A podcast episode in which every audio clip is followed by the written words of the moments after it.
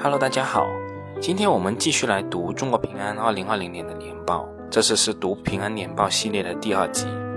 今天我们重点来看看平安的保险业务。我们先来看看总体的情况吧。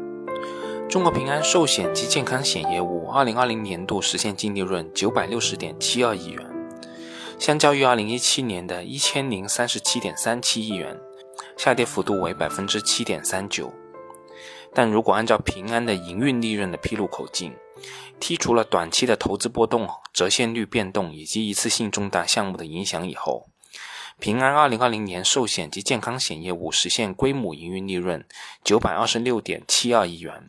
相较于2019年度的880.54亿元，增长幅度为5.24%。这里面最主要的影响因素，其实就是去年的所得税政策的变更影响。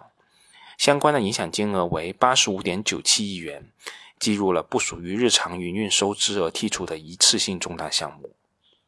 那更详细的金额及具体变动幅度，那大家就详见“都说不易”公众号后附的图表了，我这里就不再多说了。那从这个角度来看，平安的寿险及健康险业务算是经受住了疫情的冲击，起码取得了个位数的增长。当然了，这个增长幅度已经是十年来最低的水平了。后续随着平安的渠道改革，寿险及健康险业务增幅是否能够回升，这一点是需要我们密切的关注的。我们再来看看财产保险业务，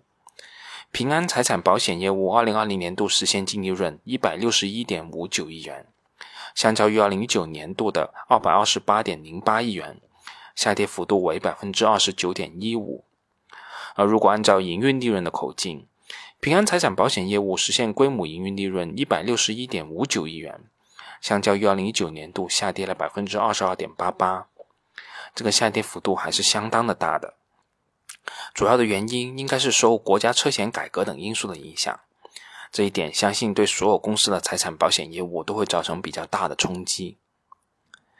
平安的寿险加上财产保险业务所创造的规模营运利润，约占了平安集团整体规模营运利润的百分之七十八。从这个角度而言，中国平安仍然主要是一家保险集团，其他的一些业务还难以成为支撑集团发展的主要支柱。那下面我们再具体来说说平安的寿险及健康险业务。我们首先来说说新业务价值。二零二零年。平安寿险及健康险业务的新业务价值达到四百九十五点七五亿元，同比下降了百分之三十四点七，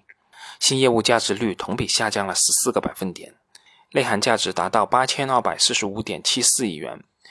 相较于二零一九年增长了八点九个百分点。那到底何为新业务价值，何为内涵价值呢？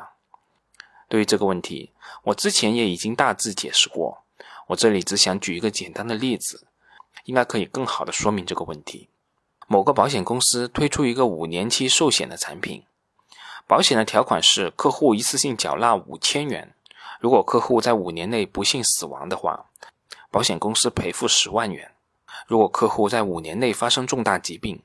保险公司提供重疾保险金十万元；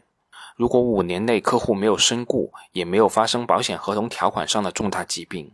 那么，保险公司在五年后就会确认这五千元的保费为公司的资产。当然了，我这里所说的都是一个简化过的保险合同，而真实的保险合同远比这个复杂的多。在这个案例中，我们不考虑保险销售渠道的相关费用的情况下，如果保险公司赌对了，也就是说，客户在五年内确实没有发生重大疾病和身故。那么，在第五年末，保险公司将确认五千元的承保利润，并增加五千元的净资产。而在这个过程中，保险公司还可以拿着这五千元进行投资。假设年的投资收益率为百分之五，如果按照复利计算，保险公司拿着这五千元的本金，可以获得投资收益一千三百八十一点四亿元。如果不发生出险的情况下，这笔保险合同合计会给保险公司带来的收益就是六千三百八十一点四亿元。但是保险公司即使明确知道了五年内客户不会发生任何的风险，也没有办法在现在在财务报表中把这五年后即将增加的六千三百八十一点四亿元的净资产确认了，那怎么办呢？所以保险业引入了一个业务价值的概念。这笔业务最终产生的六千三百八十一点四亿元的价值，但是距离最终实现还有五年的时间。那我们就取一个合理的贴现率，比如说百分之十。我们就说我们这个新的保险合同在销售出去那一刻产生的六千三百八十一点四亿元，按照百分之十的贴现率换算成现在的业务价值三千九百六十二点三五元，这个就是所谓的新业务价值。当然了，真正的保险模型远比这个复杂。比如说，这款保险不是纯保障型的产品，而是分红加保障型的，赔付的条款也不仅仅是重大疾病和身故。而销售渠道肯定也要拿走提成的。假设的死亡率、重大疾病发生的概率也可能出现偏差，投资的时候也可能无法完全匹配保费的期限等等，这使得分析人寿保险公司会变得更加困难。但总体来说，人寿保险公司在出售保险的时候，由于保障时间很长，甚至长达三十年。因此，保险公司只有在三十年到期之后，才能确认这份保险能够给保险公司带来回报。而在这三十年中，保险公司为买入这份保险的客户提供了大量的赔付，并支付了大量的业务费用。在长达三十年的过程中，也一直确认支出。但是，由于责任没有到期，这些三十年的保单哪怕还有一天没有到期，保险公司都没办法确认回报。这显然是不合理的。于是，在评估保险公司这些长期保单的价值的时候，必须引入一个比较合理的评估指标。这个指标就是内涵价值。内涵价值就是以往的保单在到期之后将会给保险公司带来的回报，以一个合理的折现率折现到现在的价值。而每年销售的新保单在销售的时候，将未来预计将产生的价值折现到现在的价值，我们就称它为新业务价值。简单来说，新业务价值其实就是保险公司卖保险的时候预计能够收回的现金流，而内涵价值是指保险公司所承保的保险在期末这个时点预计能够收回的现金流。这个现金流的概念更加接近于收入的概念，还没有扣去相关的承保手续费和赔付支出。好了，我们大致了解完这两个概念以后，我们再来看看平安本年的新业务价值是下跌了三十四点七个百分点。这个下跌幅度可以说是雪崩级的下跌了。我们可以看一下平安的年报中对这一个情况是这样解释的：主要是受新冠肺炎疫情的影响，公司传统代理人线下业务展业受阻，同时宏观经济及个人收入面临的不确定性增加，导致客户对长期保障产品的消费支出暂时放缓，线下大型活动举办依然受限。线下面对面拜访仍未恢复到疫情前的水平，公司高价值的长期保障型业务受到一定的冲击。公司坚持聚焦保障，推动产品策略顺应疫情环境调整，加大易于销售但价值率相对较低的线上简单产品的推广力度，扩大客户资源储备，保持客户粘性，为疫情过后客户转化做准备。当然了。我们也可以对比一下二零一九年年报中的情况。平安二零一九年实现新业务价值七百五十九点四五亿元，相较于二零一八年的同期上升了五点一个百分点。其实，在读二零一九年年报的时候，我们也已经说过，平安本年的新业务价值的增长幅度太低了，可能是渠道改革碰上了一定的问题。而在二零二零年度叠加疫情的因素，这种影响就更加巨大了。我们一直都说，保险公司即使几年不接新的保单，只依靠原来的保单，也可以维持一个持续盈利的局面。但新业务价值体现的是公司发展的潜力以及市场中的行业地位。但新业务价值更加体现的是公司的发展潜力以及在市场中的行业地位，也是保险公司持续获得投资资金的真正来源。对于这个指标的变动，我们是需要密切的跟踪的。刚才我们说到了保险公司的新业务价值和内涵价值更加接近于收入的概念。那么人寿保险的利润是怎么计算出来的呢？要说清楚这个问题，我们得再引入一个新的概念，就是剩余边际。那么何为剩余边际呢？这个概念说起来可以很复杂，但我们往简单的来说，剩余边际就是我们前面说到的保单所有年度的保费贴现值。扣除保单的费用及理赔支出以后的贴现值，我们可以直接回到我们刚才说到的案例。对于这个单个的保险合同，总的承保收益是六千三百八十一点四亿元。但如果一年的时间过去了，保险公司没有发生出险，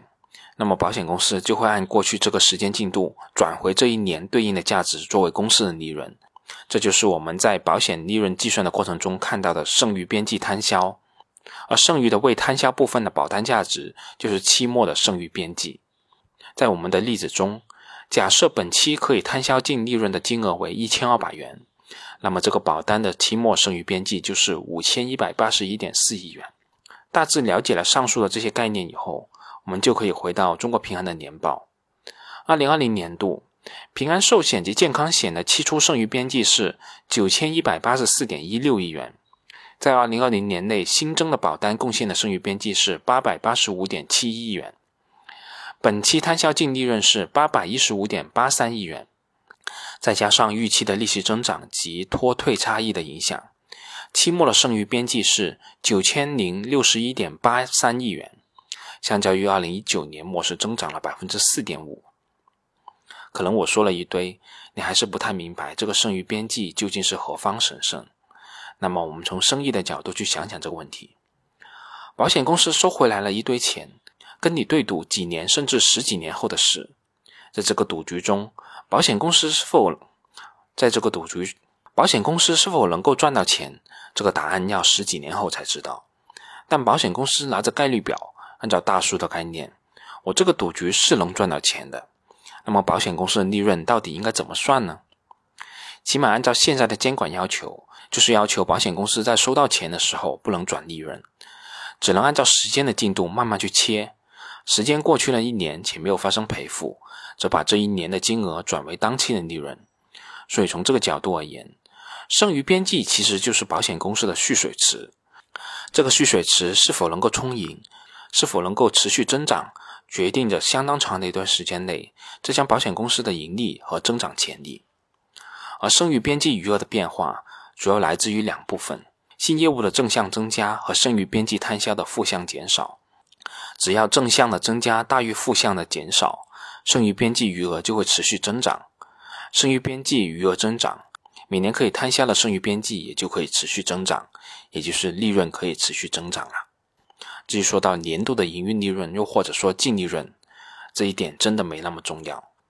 只要这个蓄水池是充盈的，后面只是怎么切分的问题。本期少切一点，后面就多切一点。平安令我们感觉有所隐忧的，正是这个蓄水池的上涨速度在变慢，甚至进水管有点堵塞了，这才是我们需要去密切关注的。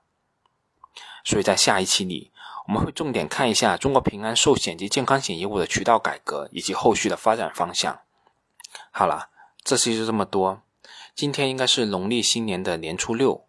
我在这里给大家拜个晚年，祝大家身体健康，在牛年里投资顺利。我们下次再见吧。